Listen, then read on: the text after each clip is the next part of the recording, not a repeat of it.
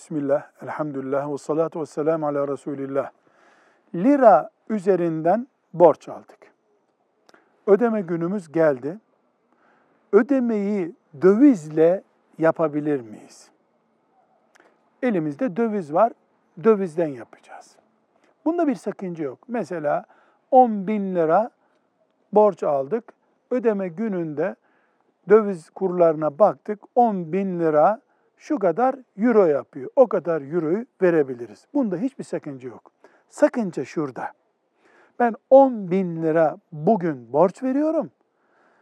Diyorum ki bunu sen bana euro olarak ödeyeceksin mesela 5 ay sonra.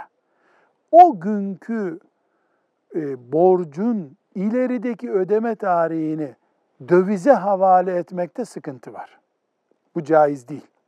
Ama biz lira aldık, lira olarak verecektik ya da döviz aldık, döviz olarak verecektik de şu anda elimizde o para yok da onun karşılığını kur fiyatlarına bakıp ayarladık. Caiz mi? Caiz. Elhamdülillahi Rabbil Alemin.